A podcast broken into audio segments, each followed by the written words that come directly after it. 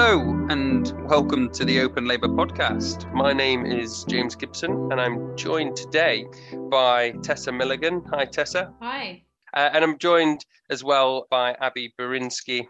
Hi. How are you doing? You okay? Yeah, good, thank you. Uh, excited to be on the podcast. I think it's going to be a good one today because of our brilliant guest, who I'll let you introduce. Mm, we do have a very special guest all the way from America, Daniel Mann. Daniel, tell us which part of America you're in at the moment. Uh, I am in Atlanta, in Georgia. Okay. And you're here to talk about a very important set of elections. And I'm sure our listeners are aware of these elections, the US midterm elections. And not only are you an American and therefore able to comment on these elections, but you've actually uh, been taking part in these elections, haven't you, Dan? I have. I've been in Atlanta since uh, Friday evening. Um, today's uh, obviously Wednesday. It's about one uh, one fifteen in the afternoon here. Um, I've been doing uh, canvassing, door knocking, um, what we call here GOTV or Get Out the Vote. Oh, Saturday. yeah, we say that too. Yeah, although when I was when I, although when I, in my labor days, we didn't really tend to say GOTV. Oh, really? Mm, No, it's an no, no. American term that we've uh, that's obviously found its Yeah. way Oh, over here as well. From people like Um, yourself, Daniel, that that uh, that have come across the pond and Bloody volunteered. I know, made the made the Labour Party what it is today. I know, I know. Brought some uh, brought some New York directness. Sure. So, so okay, right. So you're in Atlanta. Why are you in Atlanta particularly, rather than Um, New York?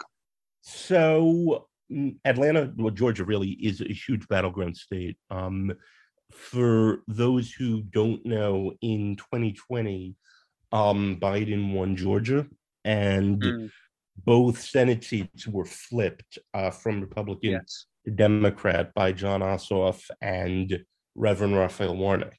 And Reverend Warnock was up uh, this time against Herschel Walker. And it's looking actually like we're going to have a Senate runoff election, or should I say, another Senate runoff election, because Georgia has this slightly archaic law that if no candidate gets more than 50% of the vote, the candidates with the top two amounts of votes get have to have a runoff. Yeah. So it's not quite first past the post like it is over here. Okay. Look, let's let's get some structure to this podcast. Set the scene for us, Dan, on the on the the run up to these set of elections, because I'm sure most people would have heard. I certainly did anyway about the the red wave, which I'm sure listen, it won't be lost on the listeners that that red is the enemy in uh, in America and, and blue's the goodies, uh, as opposed to obviously here where we're red and uh, and the Tories Yeah, are blue. different here.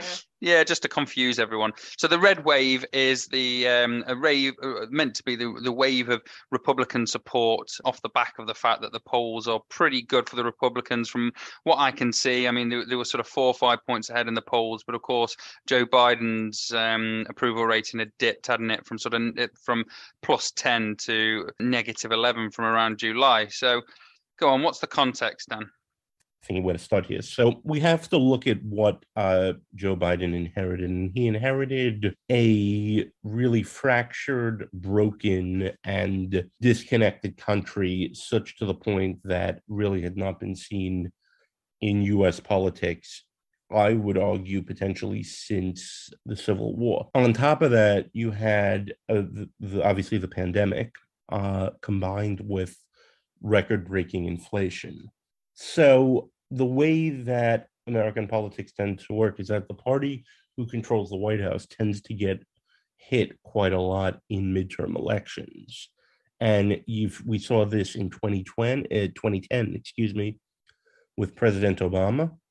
And we saw this again in 2018 when uh, Joe Biden's predecessor, whose name I won't mention, um, was theoretically, supposedly in the White House. And uh, we, by we, I mean Democrats, obviously took control of both uh, both houses of Congress. So that's a bit of background. In Georgia, um, as I explained about the Senate, Georgia as a state has undergone a lot of social change over the past 20 to 30 years. So Atlanta as a city and the region has expanded a lot in terms of population, but it's also diversified a hell of a lot. And what you've seen is that these new arrivals tend to vote Democrat, in addition to younger people, such as myself, and the Black community tends to largely, although not exclusively, tends to vote Democrat. And the Democratic vote in the state of Georgia is concentrated, and this is something of a generalization, I should stress I'm not an expert, in the area around Atlanta. So that includes Fulton County, which is uh, home to Atlanta, uh, and amongst others, Cobb County, Gwinnett, which is where I was yesterday, and I can talk a bit more about that. DeKalb County, or as they pronounce it down here, DeKalb, and then other places. And there are a few others. Georgia has like over 200 counties. So that's the kind of makeup. The population center or centers Atlanta, Savannah, Brunswick, Valdosta, which I'm probably pronouncing wrong, Macon, which I'm also probably pronouncing wrong. These areas, the more urban areas, tend to not only vote Democrat, but that's where the population is. That's kind of a bit of background here. Yeah, thank you. That's really interesting. So, um, obviously, I'm not an expert at all. Um, I don't know if I've, I've probably not said this on the podcast before. I'm an MA student in modern modern history, uh, but my focus is generally on like uh, British uh, activism. But most of what I see kind of coming out of America at the moment is the controversy surrounding uh, the um, overturning of Roe versus Wade. I think the last thing I saw was Joe Biden has said if you know things go well in the midterms, he'll codify it. Do you think that reproductive rights, whether you know people being in favor of them or anti-abortion activists, would you say that that has been one of kind of the defining issues of this election, or is that not really on the forefront of Americans' minds right now? because it's on the polls, isn't it? I looked at the um, top issues yeah. for exit polls. I couldn't believe it that uh, the top issues were inflation, as you'd expect, at thirty one percent. But just below that was abortion at twenty seven percent. So has that been the case on the ground then, Dan? Um, it's really hard to say. What I will say is that the the issue when it comes to reproductive rights, it was the issue. But and I and I, I'm not sure what to attribute this to. It it ceased to be. The issue became things like inflation, as James said, uh, petrol prices or gas prices, as people would say over here, um, as well as crime. And there's a quite a fear of crime, I would argue somewhat unfounded at the moment, um, which is without a doubt being stirred up by Republicans and was being used politically. So when it comes to reproductive rights, it wasn't as much of an issue as it should be. Okay. And you've said you've been getting out the vote. Listeners, I'm sure most listeners will be Labour Party activists or or at least have done some campaigning. And of course you've done campaigning in both America as you as you've just said and um, and over here in the UK as well for the Labour Party. Is, is it the same? What what do you get up to on on the the run up to a big poll like this? It's it's it's quite different actually. So you tend to canvas here actually by yourself, which isn't particularly fun. Um, the distances tend to be greater. There's a lot of walking involved, um, especially as I said here in Atlanta. There's a lot of sprawl. Um, you knock on a door. There instead of having uh, paper, um, like we have we don't really there's not as i said it's by yourself so there's obviously not someone running the board um which for those listeners who know uh the uh, our open labor godfather alex sobel he has some funny stories about me running boards in Leeds. Um so we've got an app it's called minivan and that's not referring to a people carrier. Van Van stands stands, I believe, for Voter Activation Network or something like that. And it's an app you download on your phone, and it's quite useful. You look at that; it has the same info you'd have on the board. You know, some info about the voter, where their polling station is, uh, whether they voted early or postally or not. And then there is a script. I tend not really to use the script and I would knock on, wait for someone to open the door. saying, Hi, my name's Dan. I'm a volunteer with the Democratic Party of Georgia. Um, will you, can I ask uh, if you voted yet? And if they said yes, I would say, um, Would you mind if I asked you who you voted for? Um, and in most cases, I said Reverend Warnock and Stacey Abrams. Um, and then you take it from there. Um, but we had a pretty good reception on the doors. But you know, I, I'm not sure if I'd been outside of the Atlanta area, I don't think it would have been quite so positive. I was just gonna sort of ask in relation to issues like obviously we have like council elections and then we have general elections. Um, so when I'm canvassing in Leeds at the moment in various areas for council elections, people are keen to talk about the local, about what's going on in Leeds. And then when it comes to general elections, people are more keen in voting for the national candidate. So would you say, like, I don't know, people are voting for a Democratic candidate because they like that candidate or because they're they like Joe Biden. I nearly said John Biden then. Um, or because they like Joe Biden. Like, how do you think that plays out, or is it really just case by case? It's a really interesting question you bring up. And I'm going to talk about this in kind of in two kind of answers. So it first of all, it really depends where you are. And I mean that kind of geographically, like regionally. So you do so if you recall, I mentioned about how historically midterm elections tend to be quite bad for the incumbent party in the White House.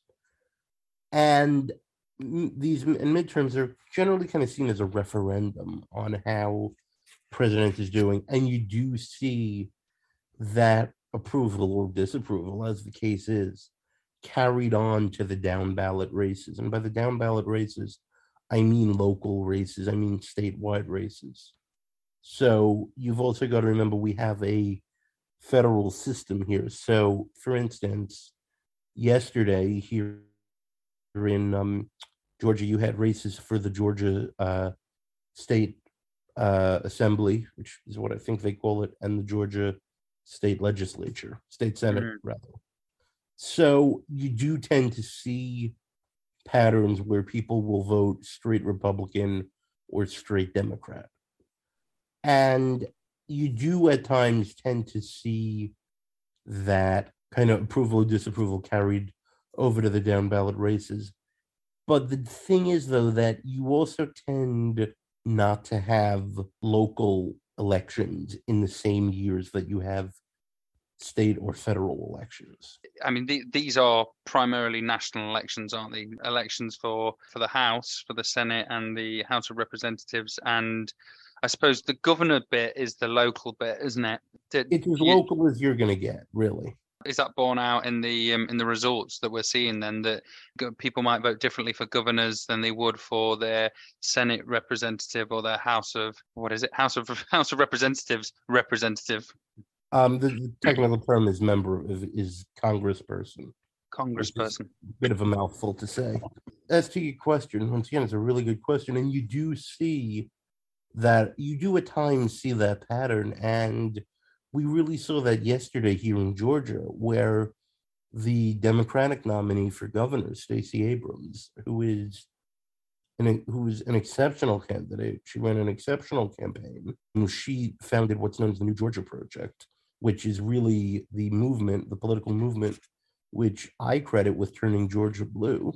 So she ran for governor in 2018 and now in 2022.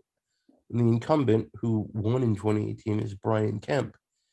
And he's a Republican, but he's quite popular. And that popularity goes back to dollars and cents. He repealed the um, the petrol tax. There was a tax on petrol.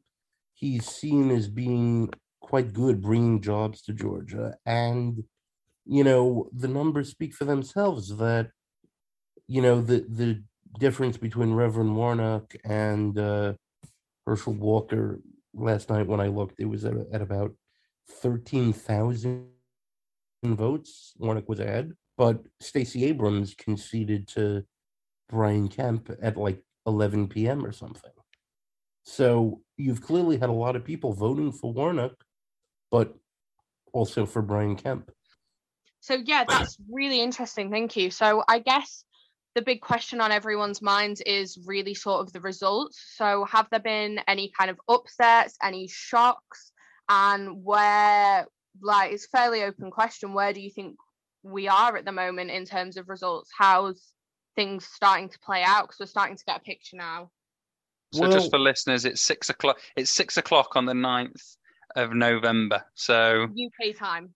UK, that's UK time. What time is it where you are, Dan? Uh, it's 1.32 p.m. here in Atlanta. it, it it doesn't really make any difference. What's It's the going same on time. so far? Basically, talk us through it. How's it looking? Okay, so I'm gonna first thing I'm gonna say is I'm feeling a lot better than I would have expected to uh, last night. I was expecting, as you know, people were predicting what they were calling the red wave, Mhm. And I'm not referring to that in uh, in uh, t- and and that doesn't mean 1997 in a good way. I was expecting a blowout, really. I was expecting a massacre, and we haven't seen that. We saw one of the most positive signs was that John Fetterman, the Democratic nominee, won and flipped the Senate seat that was up for re-election in Pennsylvania. This is the guy that had a stroke, right? This a is good the guy stroke back that- in May.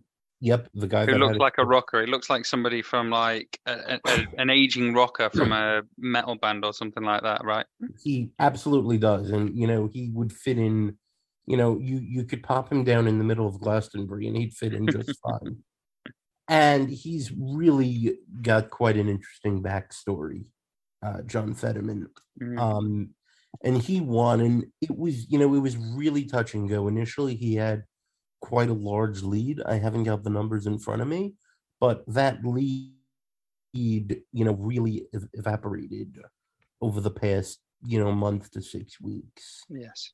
and during i believe it was the last debate um you know his obviously he had a stroke so his cognitive function isn't what it was and you know at times he was struggling to engage in that Yes. you know back and forth i'm sure some of uh listeners maybe watched it or, or read about it so seeing him flip that seat was huge Hmm.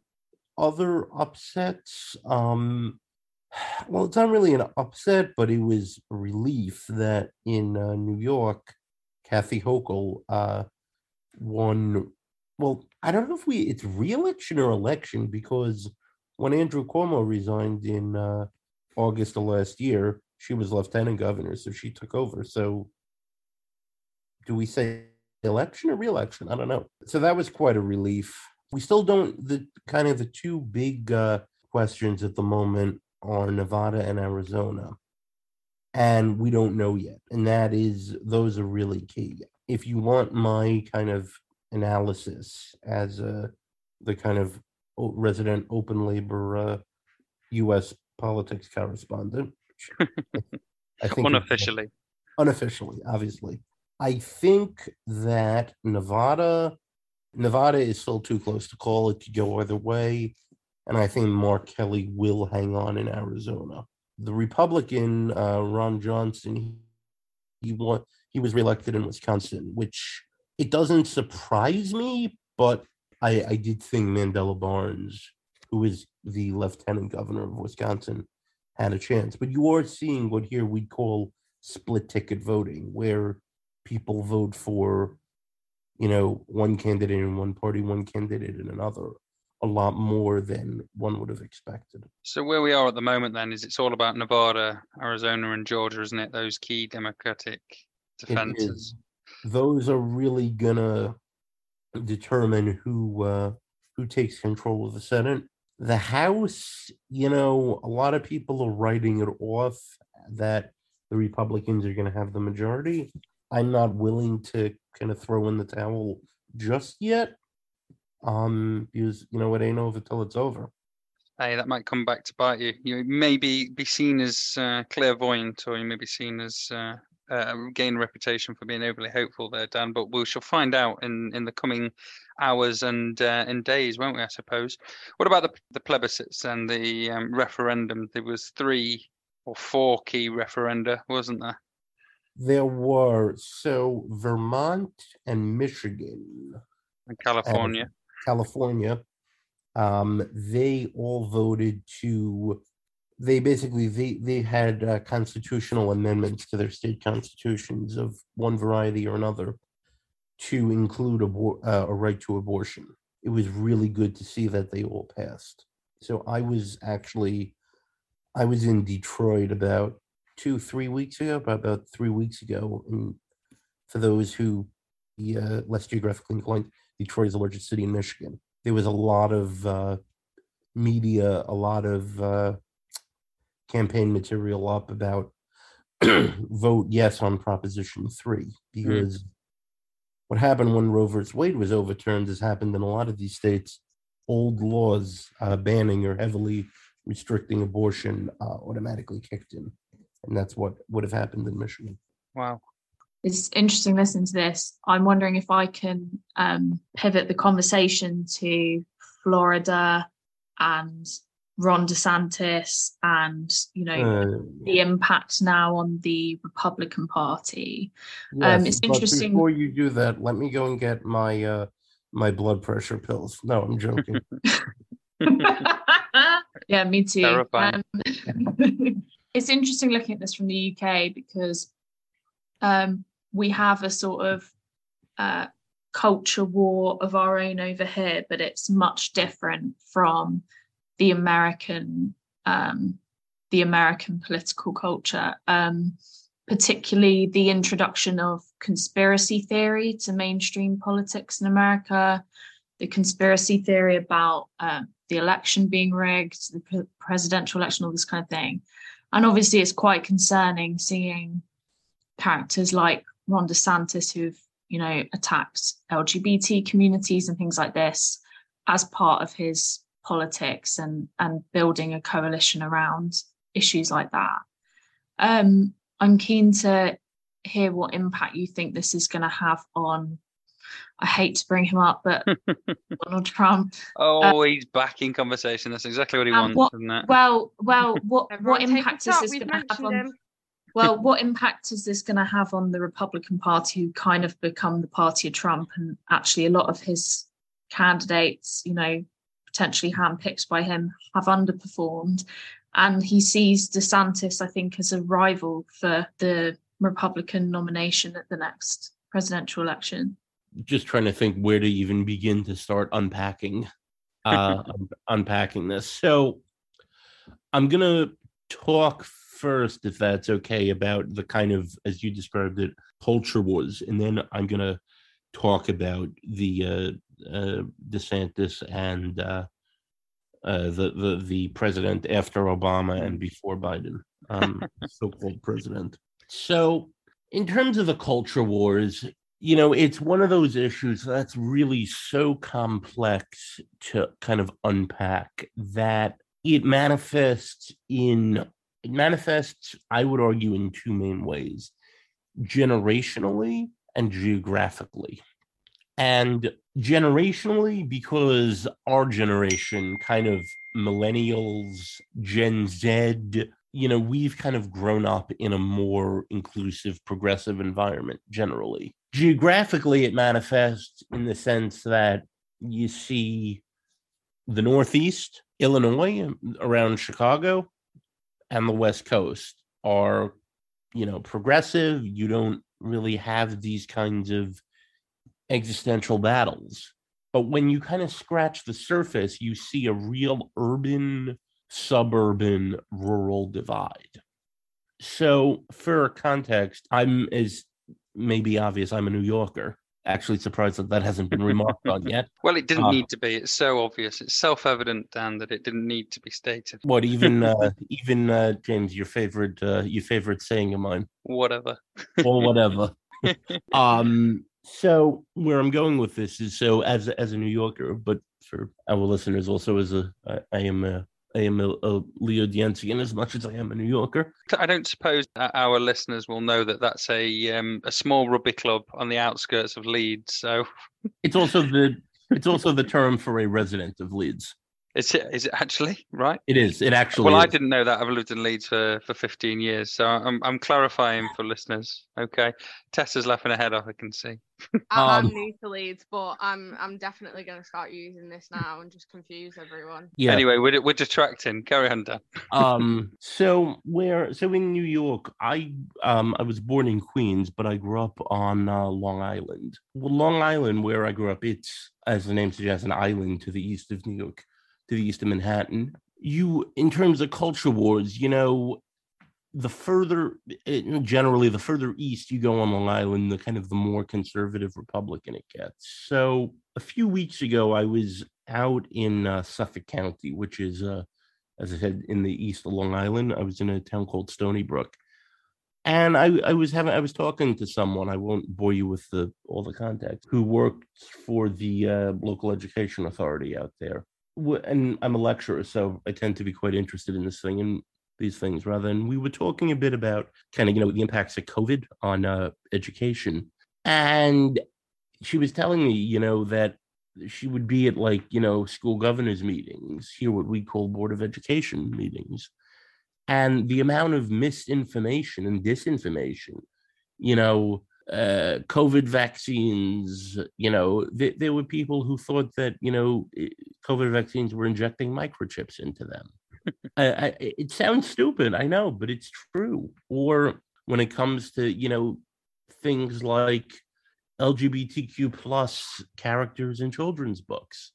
So really the suburbs are where you're seeing these kinds of culture wars playing out. And I mean, I don't know where it comes from. I, I I've tried to understand it. And I, I've every time I try to understand that I failed. I don't see why these people, specifically the white working class, why they are so angry. Well, I, I think we could do an entire podcast on that, couldn't we? As to We- I suppose we could. Um, now I'm going to go to the second question about sure. Trump. What is happening? So you definitely are seeing the reemergence of two factions in the Republican Party. You're seeing the Trump faction and the DeSantis faction. Now, both are, I would argue, kind of MAGA esque. However, this is really going to be a litmus test to see whether the Republican Party is beholden to these ideals or they're mm-hmm. beholden to Trump, the, the person, the character. And we're going to see whether or not this is a kind of, for lack of a better word, a personality cult, which is really what Trump has turned into. So it's really going to be interesting what happens between in the demographic between Trump and DeSantis. And the other thing that you have to remember is that they're both in Florida. They're both based in Florida. Didn't know that, and that is that is really interesting. We've already seen the early signs that I mean um, that he's he's trying to see off DeSantis, isn't he? With um, spreading rumors that he's got some dirt on him that's going to ruin him, and, and he shouldn't stand or run rather. It is run, isn't it, in America rather than It stand? is. So uh, he's clearly worried, isn't he? And it, it will make. I mean, what what do you think is are the odds of um, DeSantis beating Joe Biden compared to Donald Trump? Because that's the important bit, isn't it? I I would honestly, I don't know. I think what it really is going to boil down to is to use a term that the MAGA lot have kind of uh, commandeered the silent majority, and it's really going to determine whether the Republican Party, as I said, whether there are still people in the Republican Party, or at least who vote Republican, who are more beholden to whatever ideals they have as opposed to the person. And I don't know. I think people are tiring of Trump. So I would think DeSantis would have a better chance. But, you know, six years ago, I said, you know, I, I was like, there's no way in hell Trump is going to win. And look what happened. So these elections are the second biggest turnout for 50 years 116 million people from from what we're gathering it's still only about 65 percent i presume that um presidential elections there's a higher turnout than that so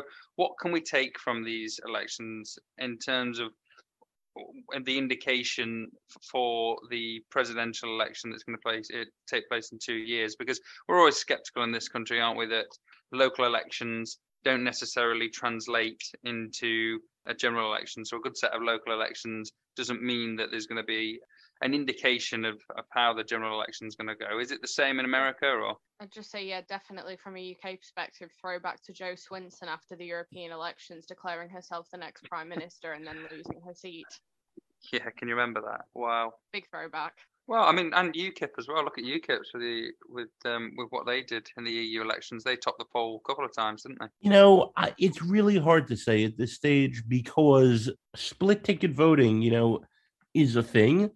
But in terms of turnout, you know, Generation Z really has changed the game, as it were.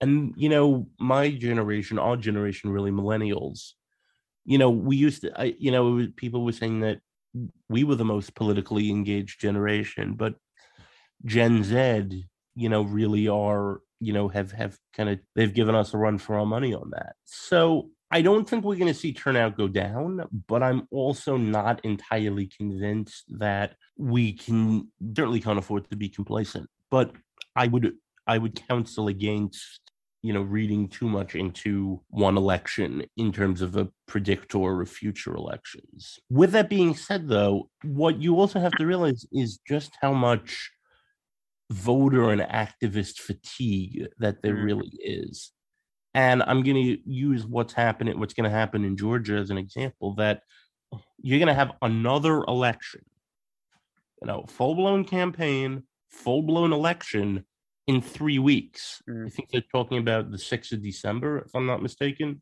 which is okay, it's a little more than three weeks, but it, it's under a month. And, you know, that takes effort. And unfortunately, certain states, Georgia being one of them, they don't make it easy to vote. You know, when you don't make it easy to do democracy, people don't do it. It's as simple as that. Well, we know that, what that's like. We just had a briefing at the Labour group last week about the voter ID required for the local elections next year.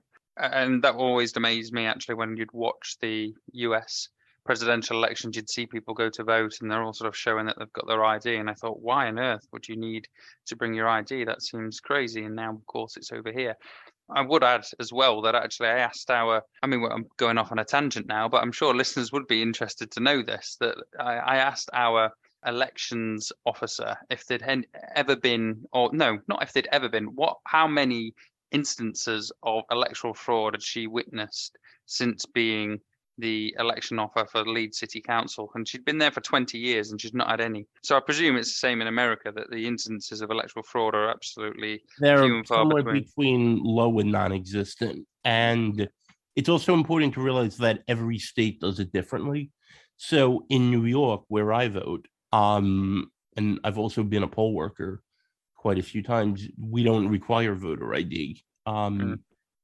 Whereas some states like Georgia, um, they do. And if anyone wants a bit of history, I'd suggest that they go and familiarize themselves with the poll tax laws, which were implemented after the Civil War, after Reconstruction, to disenfranchise people of color.